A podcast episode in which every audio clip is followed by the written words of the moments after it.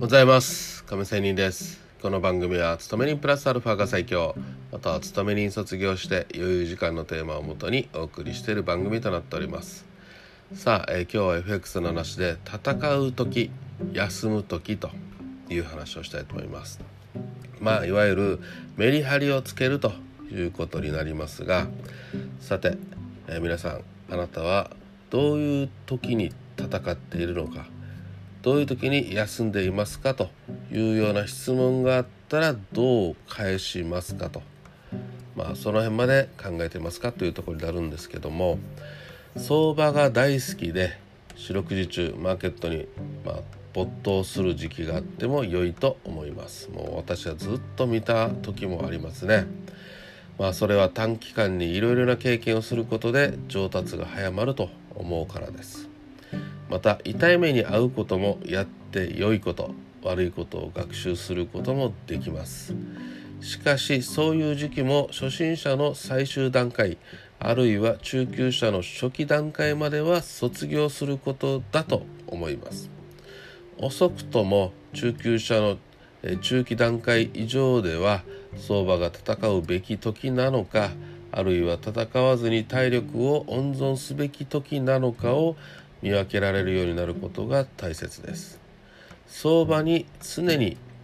もうとにかく絡む必要はないと、そういうところがありますね、思います。相場の方向性がはっきりしている時とか、自分が得意とする相場の時だけに関与するということが大事です。一方、相場の方向性がはっきりしない時とか、自分が不得意とする相場の時にはわざわざ損失を出す必要はありませんので、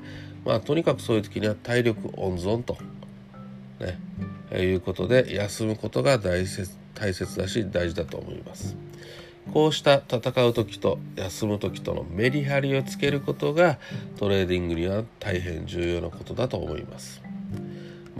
長年ね、相場の人、この銀蔵さんというのがいまして、相場の心得その1にはとにかくよく寝ることだという言葉も残しております。休むことの大切さをよく教えてくれてる言葉だと思います。ということで、今日は戦う時休む時メリハリをつけるという話でした。あまり夢中になってもというところありますけど、とにかく初心者の頃はやりたい放題やってというところから、何かそこで今日話したことが感じられるんだったらというような話でした。それでは今日も良い一日を。 See you!